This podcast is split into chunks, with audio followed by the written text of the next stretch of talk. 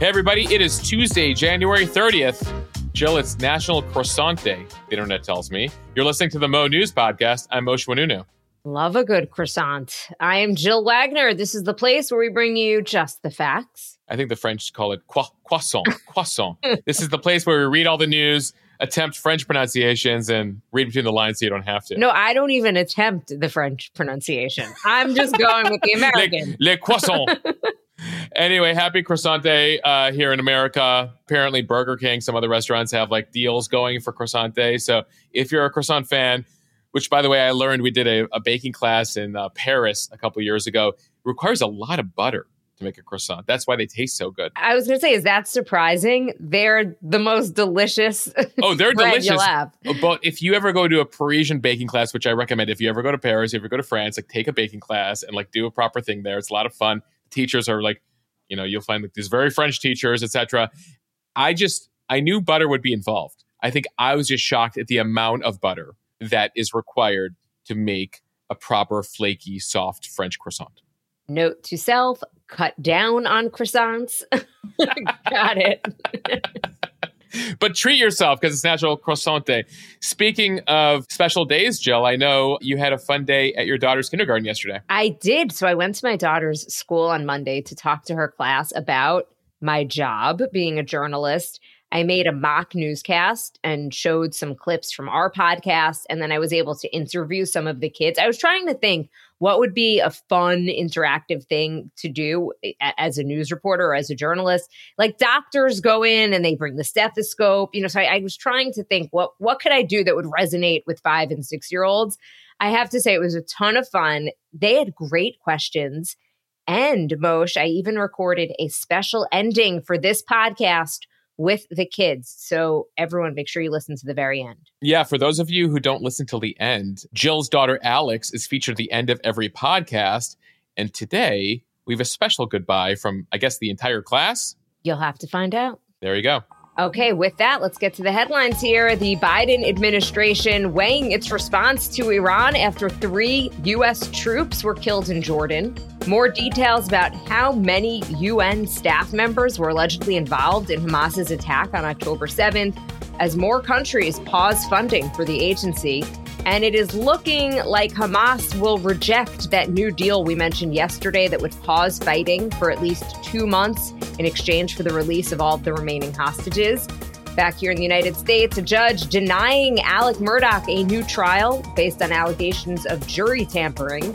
Hate crimes in school. There is a new federal report that shows the numbers are growing. An ex IRS contractor who leaked Donald Trump's tax records sentenced to years behind bars. In tech news, Microsoft says that it closed a loophole in its AI image generator that could create explicit images of celebrities like Taylor Swift. And in royal news, King Charles and Princess Kate are both out of the hospital after having separate procedures and a new list on the best and worst states to be single in. A clue here it turns out that the happiest place on earth is also a pretty good place to be if you're single. Plus, Mosheh has on this day in history. Jill, we take you back to San Francisco in the 1800s. On this day, it got its name. Okay, let's start in the Middle East, where the White House says President Biden is working through military response options after he vowed to retaliate for the drone attack that killed three Army Reserve soldiers on Sunday. The U.S. says the troops were killed by, quote, radical, Iran backed militant groups operating in Syria and Iraq. And an investigation has now been launched into the incident. The three Americans that were killed were the first known American military fatalities from hostile fire since Iran backed groups started attacks in the fall as Israel invaded Gaza. Beyond the three that were killed, at least 40 troops were injured as well at the base in northeastern Jordan. And the number will probably grow as additional troops come forward with symptoms of brain trauma from the blast. The Pentagon released the names of the three soldiers who were killed. They are 46 year old Sergeant William Jerome Rivers, 24 year old specialist Kennedy Sanders, and 23 year old specialist Brianna Moffitt. They are all from Georgia. Meanwhile, Iran claiming Monday that despite what the U.S. says, that they are not behind the drone strike, A foreign ministry spokesperson saying, quote, regional resistance factions do not receive orders from Iran, and Iran does not interfere in the decisions of the resistance to support Palestine or defend itself. However, U.S. intelligence sources say otherwise. The Pentagon on Monday, once again, blaming this attack on an Iranian Islamic Revolutionary Guard Corps backed militia. And they say Iran arms and equips these groups to launch attacks. There have been more than 160 attacks on U.S. bases in the last three months. Yeah, ultimately, here, Iran is calling the shots. That's what the U.S. says. Uh, and that's become evident over the course of the past few months, regardless of what they're telling state media over there. Clearly, they don't want to see a counterstrike from the U.S. In the meantime, the Pentagon has launched an investigation to figure out how the drone was able to successfully get onto the base and conduct the attack over the uh, barracks there. Preliminarily, it appears that air defenses failed to stop the attack because of a confusion over drones. You see, at the same time that this enemy drone was heading over the base, there was an American drone returning to the base. Apparently, the return of the American surveillance drone to this base caused confusion over whether the drone was friendly or not. Air defenses were not immediately engaged, and that is how the attack took place here. At the same time, apparently, there were two other enemy drones sent over bases in nearby Syria that were shot down. They were ID'd as enemy drones. So clearly, they're looking further into that. But now we get to the response. We have three dead Americans, dozens injured. The question right now what does President Biden do to ensure Iran learns it cannot continue to sponsor these types of attacks through its proxy groups, but at the same time, not counterattack in a way that leads to regional war? Here's a bit of what the national security spokesperson John Kirby said at the White House yesterday. We are not seeking a conflict with the regime uh, in a military way. Um, and as I said in the, in the opening, we're not uh, we're not looking to escalate here. This attack over the weekend was escalatory. Make no mistake about it, and it requires a response. Make no mistake about that. We do not seek another war. We do not seek to escalate. But we will absolutely do what is required to protect ourselves, to continue that mission, and to respond appropriately to these attacks. With his national security team yesterday and today, He's weighing the options before him. As he said yesterday, we will respond. We'll do that on our schedule, in our time, and we'll do it in the manner of the president's choosing as commander in chief. So there's a number of options they have here. I thought the New York Times did a good job of laying out what the U.S. could be doing. And by the way, by the time we wake up in the morning, we're recording this late on Monday. Uh, some of this could have taken place already. But here are options. And we should note not all of it might happen immediately. It might happen over the course of days, weeks, or months. So Biden could order continuing strikes on proxy forces, these smaller Iranian backed terror groups in the region. This is the game of whack a mole uh, the U.S. has been playing in Syria, Iraq, Yemen. It has put a small dent in some of these groups, but clearly has failed to deter them, given that the attacks continue. Another option for President Biden. He could go after Iranian suppliers of drones and missiles. Perhaps inside Iranian territory. Now, that poses a higher risk. That could cross a red line here for Iran if the U.S. strikes inside Iran. But keep in mind here, three Americans are dead, and Biden wants to send a message. He also, as part of this, whether in the region, inside Iran, out at sea, could target members of the Islamic Revolutionary Guard Corps. This is the elite fighting force uh, of the Iranians that's involved in its various attacks across the region. Many of them are based in Syria and Iraq. Depending, though, on who they target there, remember, Trump took out Soleimani, the leader there, and there was no real uh, counter from Iran there. But there's always the risk that hitting certain IRGC uh, leaders, etc., could accelerate a war, could instigate more conflict, could lead Iran to announce it's expanding its nuclear program, something that we're concerned about. Then, of course, there are options in between all of that, a combination of those options. And one of the things the US could do is basically say, listen, Iran, we're going to respond and you're going to absorb the hit and you're not going to escalate this. But you understand what you've done here and you understand that we have to counterattack. And they could send that message through. That appears to be sort of what happened with Trump and Iran in 2020 with the killing of Soleimani. Because again, there was no real response from the Iranians. They sort of just lobbed some missiles at a base and didn't end up killing any Americans in response to this guy who was considered basically a you know elite highly esteemed uh, military leader, at least among the uh, Islamic regime there. So we sit here. Biden has to respond for both domestic reasons and foreign reasons, but doesn't want to cause an all out war in the Middle East. This will have to be calibrated in a way to send a message to Iran without tripping a wire here that Iran, you've been messing around for a while now, dozens of these attacks. Killing American soldiers is unacceptable, is at another level. We need to figure out, as the US, how to deter this because until now, it appears the military strategy has not been effective in getting Iran to stop here. Uh, early on, of course, the U.S. sent a bunch of uh, major ships out there to prevent Hezbollah from getting involved in the war with Israel. That part appeared to be successful. Remember, Hezbollah also armed and sponsored by the Iranians. But now, with the killing of three Americans, three American reservists from Georgia, ultimately Biden will have to calibrate a, a response here that somehow falls into the middle. It's sort of, you know, Jill, to put it in economic terms, we talked about a soft landing for the Fed, right? They have to figure out how to bring down inflation without taking us into recession. Here, Biden has to figure out how to respond effectively without putting us into all out war. A different kind of soft landing, so to speak. a soft war. Get us out of this without causing World War III. I am just curious is there any way in which this attack was actually done without Iran knowing? I don't know the communication patterns between, you know, these smaller groups across Iraq and Syria and Iranian command. That said, Jill, I mean, the IRGC is so embedded everywhere. Since this hit northeastern Jordan on the border of Syria and Iraq, do you know who's like fully embedded in Iraq and Syria? Iranian military leaders. Now, one of them could have been asleep, and a younger guy is like, I'm going to launch a drone on this US base. Let's just see how this goes. Right. We have no idea. You know, like ultimately, one would hope the CIA, the DIA, all our various intelligence arms have figured out how far this goes up, who gave the order, whether Iran anticipated this, whether there's a back channel from Iran right now being like, yo, America, we did not intend this. This was a guy on the joystick operating the drone. We didn't mean to do this. You know, there's a lot here. And, you know, any of you who watch Homeland or all these various shows know there's a lot that we're not, we're never going to know here. But ultimately, regardless of who did it, these are weapons given to these groups by Iran. So ultimately, whether Iran gave the order for this specific attack is not important because this attack couldn't have happened without Iranian support, training, and weapons. So I think that's the bottom line here. And more significantly, again, the U.S. Uh, has to showcase its deterrence. That's a big thing in this part of the world. And uh, the clock is ticking.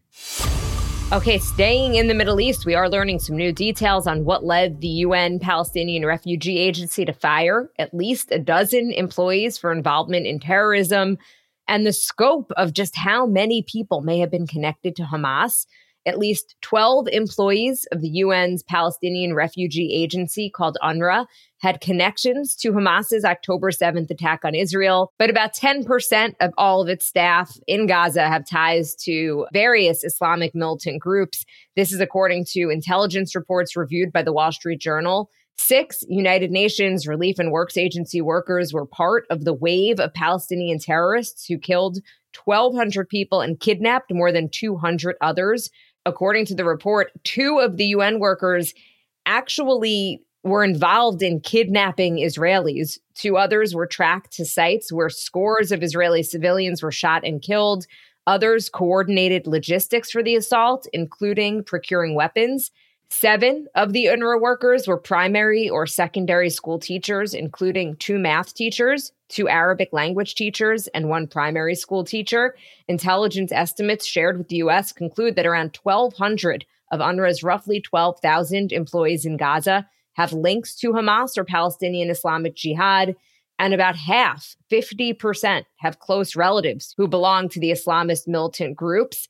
The UN agency, also the main pillar of operations to move food, aid, medicine, and other humanitarian supplies into Gaza.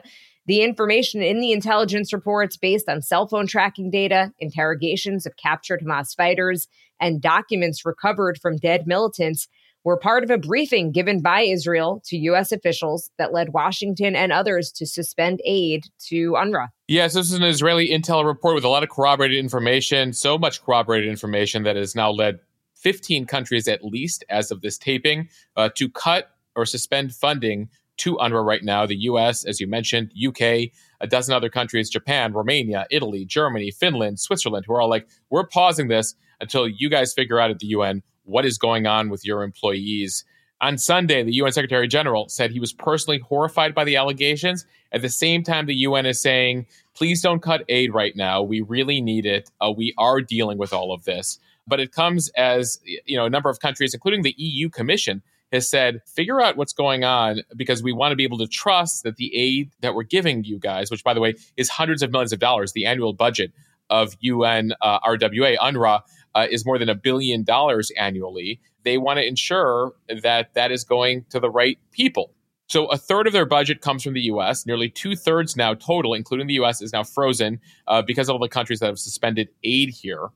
And for critics of the agency, this is a long time in coming. Remember, the U.S. cut off funding uh, during the Trump administration to UNRWA because of their connections to Hamas, because of various allegations. When Biden came back into office, he opened up funding again. The U.S. has given about a billion to the organization over the last three years since President Biden was elected. Keep in mind, UNRWA's biggest operation is in Gaza. That's where uh, it looks after about 80% of the population. Hamas, despite running Gaza, is like, we don't deal with helping people. We just do our own thing. UN takes care of the population. And that's what UNRWA does there. Though total, UNRWA also operates in Jordan, Syria, Lebanon, everywhere where there's a Palestinian refugee, about 5 million of them now because they have special rules for Palestinian refugees that are different from all other refugees. Uh, these are rules that were passed by the UN. The Arab countries pushed through that basically determines that even if your great grandfather was a refugee, you're still a refugee. Those are unique rules they have for Palestinians um, in the UN versus other refugees globally. So that is what has meant UNRWA has grown over time. 30,000 employees globally, more than a billion dollars. Uh, this report, by the way, we should note, notes that 23%, one out of four male employees of UNRWA had ties to Hamas. That is much more than the average population in Gaza. And as you noted, Jill, 50% had close relatives in Hamas or other groups. Jill, and just to repeat, the UN here says officially they're very concerned about this, but that at this time, when so many uh, Palestinians are now dependent on their aid, they're trying to figure out a, a different path here that doesn't entail the freezing of aid because they're very concerned that this could lead them to not be able to operate within a few weeks. More than 40% of schools, by the way, in Gaza are run by UNRWA.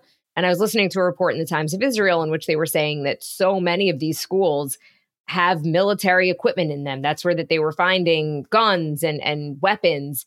I think this is just something to keep in mind when you hear reports about, for example, a school that is being targeted or being destroyed. This is part of the challenge right now uh, for Israel is that Hamas is so embedded in the society yeah. and in the culture. And even a UN school, which at face value would seem to be a no-go zone for Israel to attack or for you know militants to use as a as a base you know this is the this is the problem. Yeah in many cases you don't have a choice. You know we did a podcast back in november with khalil Sayegh an activist who was born in gaza raised in gaza who talks about how he had friends and family who you know literally would wake up one morning and hear construction noise under their home and then find out that hamas is building tunnels on their house. And they go to hamas being like please stop doing this. You're making my house a target. And hamas is like tough. That's what we do here. So you know ultimately that also includes the schools etc we've discussed this before but this report is uh, shining a light on a bit of that. Meanwhile, Hamas on Monday evening appeared to reject a new framework for a hostage deal that had been agreed to by Israel, saying that it would not accept any agreement that did not include an end to the war, and the withdrawal of all Israeli troops from Gaza. The terror group issuing a statement insisting that Israel must halt its quote aggression and pull out of Gaza before any exchange deal takes place. A senior Hamas official added that the terror group wants a complete and comprehensive ceasefire in Gaza. And that came after multiple reports earlier on Monday that Israeli negotiators in Paris had agreed Sunday to a framework proposal for a hostage release deal. The draft offer in a meeting with Egypt, US, and Qatar was presented Monday to Hamas. It is not clear if the Hamas statement was a rejection of the deal or just a general statement and a point where negotiations will continue. Yeah, we have to figure out over the next day or two whether this is crossed wires or uh, an actual rejection. We'll see. The U.S. officials on Monday said, you know, it's not imminent, but we're hopefully getting close to a deal here. This is a deal that we've told you about for a couple shows now 30 to 60 days, probably more like 60 days that would eventually see all Israeli hostages released, starting with women, children, the elderly, and the sick. Then phased pauses in the war against Hamas as this process plays out. in exchange for more humanitarian aid, and then potentially thousands of Palestinians currently being held uh, in Israeli prisons. All right, plenty of news ahead, but first, a quick word from our sponsor this week, Factor Meals. We are definitely pressed for time in my house and still want to eat healthy and nutritious. So that is why we are so excited about Factor, America's number one ready to eat meal delivery service. They can help you fuel up fast for breakfast, lunch, and dinner with chef prepared, dietitian approved, ready to eat meals delivered straight to your door. I have been loving them lately. I grab them from the fridge, I heat them up, and they are legit delicious. They're not like frozen grocery store dinners or lunches. I've been eating them for lunch, and I feel Mosh like luxurious eating like this warm, delicious lunch when normally I'm just grabbing what's ever in my pantry. Um, plus, you get to skip the extra trip to the grocery store and all the chopping, prepping, and cleaning up while still getting the flavor and nutritional quality that you need. Factor's fresh, never frozen meals are ready in just two minutes. So all you've got to do is heat and enjoy. You can choose from over 35 weekly meals. It's flexible for your schedule. Get as many or as few as you need by choosing six to 18 meals per week. Plus, you could pause or reschedule your deliveries anytime. And they've got cold pressed juices, which I absolutely love, shakes and smoothies ready in just two minutes. No prep, no mess. Head over to factormeals.com slash monews50 and use the code monews5050 to get 50% off. That is code monews50 at factormeals.com slash monews5050 and get 50% off. All right. As we head into warmer weather across much of the U.S. in the coming months, one way to stay cool and continue to get a good night's sleep is by checking out Boll and Branch bedding and sheets. They're a brand that we love here at Mo News. We only endorse products that we love. And we've been using Boll and Branch for more than two years now in our home. The sheets have been great, soft, breathable fabric that works for both cold and warm weather. We noticed the quality immediately and have gotten a few different sets in our house. I know Jill has as well. They're made with 100% organic cotton, completely free from toxins. I know that is very important to a number of you. And it's not just sheets, they have blankets, duvets, pillows, a whole variety of products to ensure you get a good night's sleep. And right now, they have a great deal for the Mo News community. Go check them out. I promise you will not be disappointed. Again, they get softer with every wash. So the deal right now is 15% off your order when you use the promo code MONEWS over at bollandbranch.com. That is Boll and Branch, B O L L A N D, branch.com. Promo code MONEWS for 15% off. Exclusions do apply. See site for details.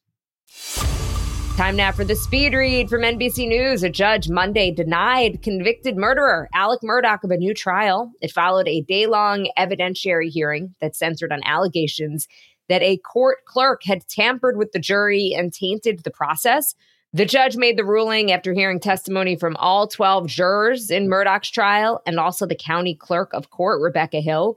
The judge said Murdaugh had to show that the clerk made an improper comment and that it influenced the jury in order to get that new trial. So the judge found that even though Hill is, quote, not completely credible as a witness and was lured by the, quote, siren call of celebrity, still the jurors were not influenced by her actions Hill wrote a book about the case. She denied in her testimony that she tampered with the jury for financial gain or any other reason. She told the judge it didn't matter to me if it was guilty, not guilty, or mistrial. But Rhonda McElveen, a court clerk at a different county who helped during the trial, gave testimony that conflicted with Hill's, saying that Hill made a comment that a guilty verdict would be better to sell books. Hill's book, Behind the Doors of Justice, no longer being sold after it was revealed that she plagiarized a passage in it from a BBC News article. This, so, this county clerk appears to be pretty problematic. By the way, the book only uh, sold $100,000 worth of copies.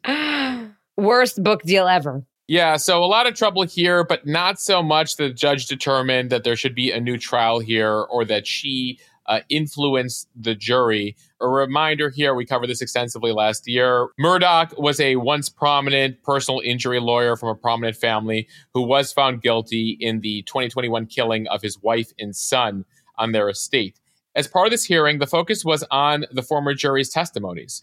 Uh, to determine here whether a new trial should be granted, the judge individually questioned each of the 12 jurors about whether Hill influenced the guilty verdict. On Monday, all of the jurors except for one denied that the communications weighed into their unanimous decision. That one other juror, referred to as Juror Z, initially said in an affidavit in August that Hill told the jury not to be fooled by Murdaugh, which that juror understood to mean that Murdaugh would lie when he testified. But ultimately, uh, the juror in the most recent round uh, said they had questions about Murdaugh's guilt, but voted guilty because of pressure from other jurors, nothing to do with what the clerk told them. So the judge here ultimately deciding again, not worthy of a new trial.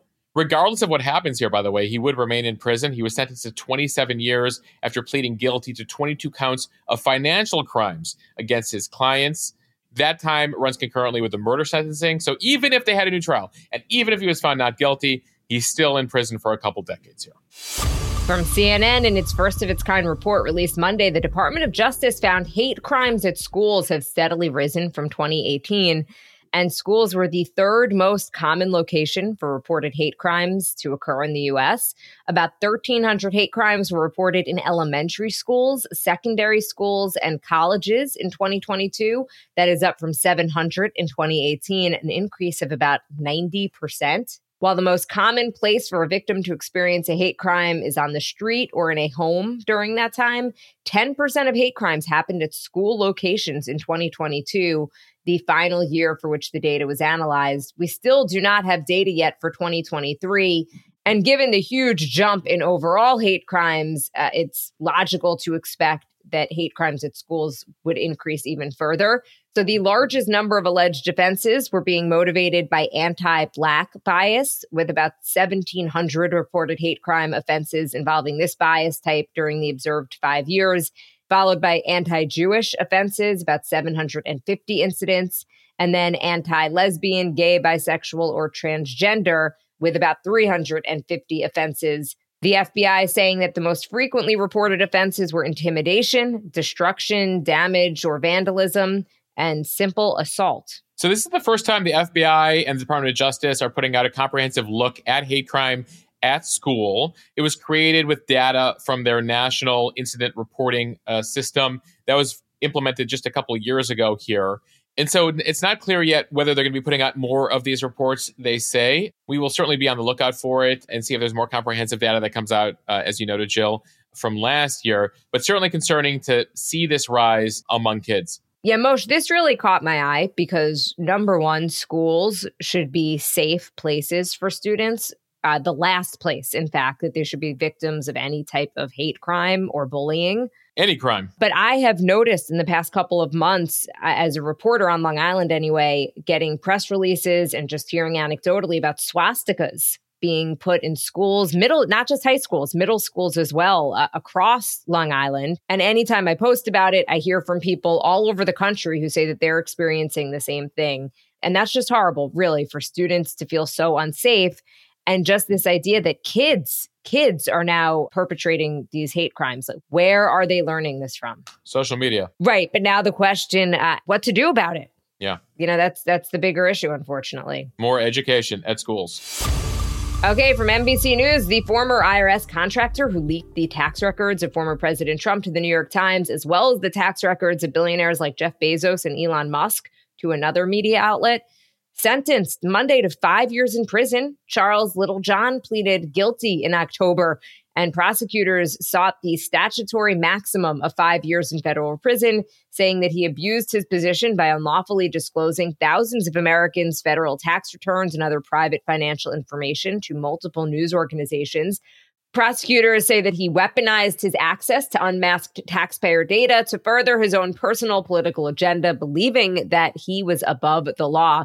The judge comparing his actions to other recent attacks and threats against elected officials, as well as to the January 6th defendants that she has recently sentenced. She describes his actions as a deliberate, complex, multi year criminal scheme, but said she believed that he, quote, sincerely felt a moral imperative to act as he did. Yeah, so the attorney for Littlejohn, by the way, can we just note the name here, Littlejohn. Uh, Littlejohn, last name, one word, argued that he had committed the offense out of a deep moral belief that the American people had a right to know the information of how all these rich people were able to use various loopholes to get around paying uh, the full tax amount. Uh, he ended up disclosing the tax returns of 7,600 individuals, 600 entities, a whole bunch of people. You mentioned a couple of them Bill Gates, you know, a lot of rich people, a lot of Republicans. And he addressed the court. Uh, by the way, he's 38 years old. He'll be serving five years in prison, saying he acted out of a sincere but, quote, misguided belief that he was serving the public here. Apparently, he figured out a way to get the information out of the IRS because the IRS blocks mass downloads, but he outfitted an old iPod as a hard drive and was able to take people's tax records out individually using an iPod. I have a bunch of iPods sitting around. I, I didn't know that you could still use them for things. So that's what Littlejohn did. Littlejohn, Little John's headed to prison here. Littlejohn, one word. It's not like the rapper Little, Little John. John. Right, right. His his full name is Charles Littlejohn. and ultimately, here, they're trying to send a message to people in the IRS that leave your political opinions aside. We don't need people thinking that their private financial information, no matter how powerful, no matter how rich, will be able to get out to the public. Little Mosh. little, little Mosh is still figuring out how to use his iPod like Littlejohn used it to download information illegally. Mosh, if you can't laugh. All right, from The Verge and 404 Media, Microsoft closed the loophole in its AI image generator that could create explicit images of celebrities like Taylor Swift. It comes after graphic AI generated images of Swift became a trending topic on X. 404 Media reported on people creating and trading similar pictures created using Microsoft's designer AI image generator by altering prompts, they were able to get around simple name blocks. Microsoft CEO Satya Nadella said last week that guardrails are, quote, our responsibility. 404 Media reports that they have now closed the loopholes in the app that allows users to create deep fake images of celebs. Yeah, if you've ever messed around on these um, AI generators, you could literally just type in someone's name, say, put them here, have them do this, have them look this way. And this is one of these things in AI that they haven't figured out or they're in the midst of figuring out. But unfortunately, uh, things have to be broken and people have to be hurt in the process before they're figuring this out. The lead engineer uh, for AI over at Microsoft confirmed these changes, saying they're committed to providing a safe and respectful experience for everyone, and they're going to continue to investigate the images, strengthen their safety systems to prevent systems from being abused in the future. But as we know here with the internet, people will figure out a new thing. They'll have to figure out how to block it. That's why, as we told you in yesterday's pod, there's talk about making this a federal crime over in Congress. All right, some royal news from the UK Telegraph. Kate and Charles both discharged from a London hospital Monday after undergoing different procedures. King Charles III on Monday discharged from a private London clinic after undergoing a corrective procedure for an enlarged prostate. The 75 year old monarch was admitted to the London clinic where the Princess of Wales, his daughter in law, also recently had abdominal surgery. Charles was diagnosed with the benign condition on January 17th after he experienced undisclosed symptoms. The king decided to announce the surgery in advance in an effort to encourage other men to have their prostates checked in line with public health advice quite the coordination here between Charles and his uh, daughter in law. They announced that each of them were having very different procedures on the same day. They exit on the same day. Quite the coordination from Buckingham Palace here. He's been very open about what he had. The Princess of Wales, we haven't learned as much. We know that she's been in the hospital for a couple weeks. They have said it was abdominal surgery. They haven't gone into detail besides to say that it wasn't cancerous. Uh, but they said she's making good progress, but she will not be doing any major public engagements until after Easter. And finally, from WalletHub, single and ready to mingle. Well, a new analysis says some states are better suited for those looking for love. As Valentine's Day is quickly approaching, WalletHub has released its ranking of 2024's best and worst states for singles. The analysis considered 29 factors of dating friendliness things like the number of single adults, the male to female ratio, average cost to go out, and nearby attractions. And with that, found Florida to be the most single friendly state. The Sunshine State stood apart for having the most theme parks, restaurants, and music festivals of any state per capita. According to the study, people in Florida often search Google for the names of top dating websites like Tinder, Match.com, and eHarmony. This also includes searching general terms like dating and online dating. I love that theme parks is a uh, item here. So you really need to be into Disney and Busch Gardens. If you're not, I don't know, does Florida still top the list for you as a single? I thought the same because for me, the amount of theme parks. Have you ever gone on a date to? Uh, listen, I'm not dismissing going on a date to a theme park. I just like find it interesting that they included that as a, as, as that WalletHub here made that part of their calculation for most single friendly places. It almost feels like it should be a factor for not being single friendly. Like that's where families would go. Families go. Yeah. Yeah. We should do the Mo News single friendly state by state chart, Jill. We'll get working on that. Okay. The worst, by the way, West Virginia, which ranked low when it came to online dating opportunities and household income. Now back to the top states after Florida. Next on the list is Texas, thanks to its huge population. About 30 million people call the state home. Yeah, Texas also scored uh, high points for its employment growth, the good economy. Plus, again, they look at Texas residents' search history, willingness to date online, looking for dating. And of course, Jill, I'm going to go there. Everything is bigger in Texas. That's what she said. oh, that was second. California is third uh, for singles here. It's obviously the most populous state in the country. It has a lot of attractions. You know, it has Disneyland, Jill, so that's a big deal for WalletHub here in terms of single friendly places. All right, so you have Florida, Texas, California, and then fourth place, New York, followed by this is the rest of the top 10 here. New York is four, Pennsylvania, Illinois, Wisconsin, Ohio, Virginia, and New Jersey is your top 10. Worst states to be single, you already said West Virginia. The worst, according to the study, uh, also in the bottom five Kentucky, Alaska, Arkansas, and North Dakota, based on their numbers. We'll include the link for everyone to uh, take a look at in the show notes here. Uh, we'll also have it in today's newsletter. But uh, I, I, feel like they come up with these studies all the time best cities, worst cities. Everyone uses different data. Feel free to agree or disagree or take issue with our analysis. But there you have it. All right, now time for On This Day in History. We begin in 1847. On the day San Francisco got its name, it was a small town on a peninsula. It was actually called Yerba Buena until 1847, meaning the good herb, which is actually kind of interesting, Jill, given how it became synonymous with marijuana and weed years later. San Francisco literally was once known as the good herb. By the way, I like the original name. I feel like they should have kept it. So it was Yerba Buena uh, after the native mint that grew there uh, to make tea. But then, of course, uh, there were the Franciscans had the mission of San Francisco there as part of the uh, mission to convert people to Christianity, convert the natives. They changed the name of the bay uh, one of the bays there to San Francisco. And so then basically the city then took on the name of the bay.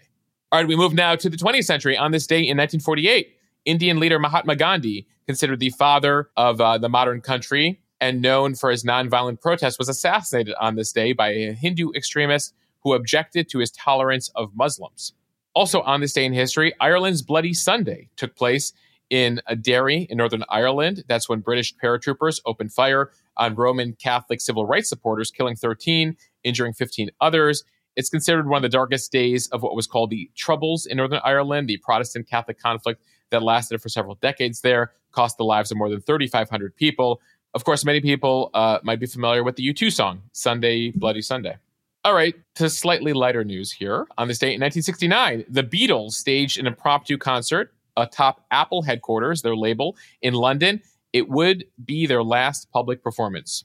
And in technology news that you never often think about, but you often use, the first moving walkway was installed today, 66 years ago, at Dallas Love Field, uh, the airport there in Dallas. They called it the Glide Ride. I happen to also prefer that name, the Glide Ride. The Glide Ride. yeah. Uh, yeah. Moving walkway. What happened to Glide Ride? I think that was a great name for it. Let's bring it back. User. I mean, like a moving walkway. moving. Yeah. Like too literal. Too literal. Let's go back to Glide Ride. I now in the in the airport will be like, why aren't we taking the Glide Ride to gate 8B? If it was called the Glide Ride, who wouldn't take it? Right. You're like, let's get on the glide ride. Though sometimes some people are standing on the glide ride and they were not moving their suitcase. And so you can actually move faster walking uh, with your suitcase aside the glide ride. Speaking of uh, glide ride, the song Nothing Gonna Stop Us Now by Starship came out on this day 34 years ago. as I note this annually, it is the wedding song, our first dance song that uh, Alex and I chose. And finally, on this day in history, 25 years ago, Dr. Dre and Eminem told us not to forget about Dre. And we haven't. And we haven't. Speaking of people we shouldn't forget about, I see we have a special visitor who's made an appearance here for the end of the pod. Hi, Alex. Hi, Mose. How are you doing? Your timing is impeccable, is perfect because we're just about to play the surprise that you and the class put together today. Did you have fun with mommy coming into your school today? Yes. And who is about to say thank you for listening to the Mo News podcast? Me. No, your class, right? Class. So, Me and my class. all right, here we Oh go. Oh my God, I can't wait. Thanks for listening to the Mo News podcast. Good night. Jill, that's amazing. Do we have permission to use it on the podcast in the future? Or is we're going to just do this one time? Most you've got permission to use uh, as often as you like. Thanks, everybody. We we love our uh, five and six year old fan base. We're, we're really trying to get into Generation Alpha here. Mosh, they are the future. Um, and with that, thank you everyone for listening to the Mo News podcast. Um, we really appreciate it. Write us a review, tell your friends about us. It all helps. Yeah, tell your kindergartner about us. We're, we're getting big among them. Everyone's looking for the 25 to 45 demographic. I want the 5 to 10 demographic. That's what I'm looking for. I understand we could get Sephora as a sponsor. yes. um, all right, bye everyone. Bye, Mose. Bye, Alex. Have a good night. Thanks for listening to the Mo News podcast.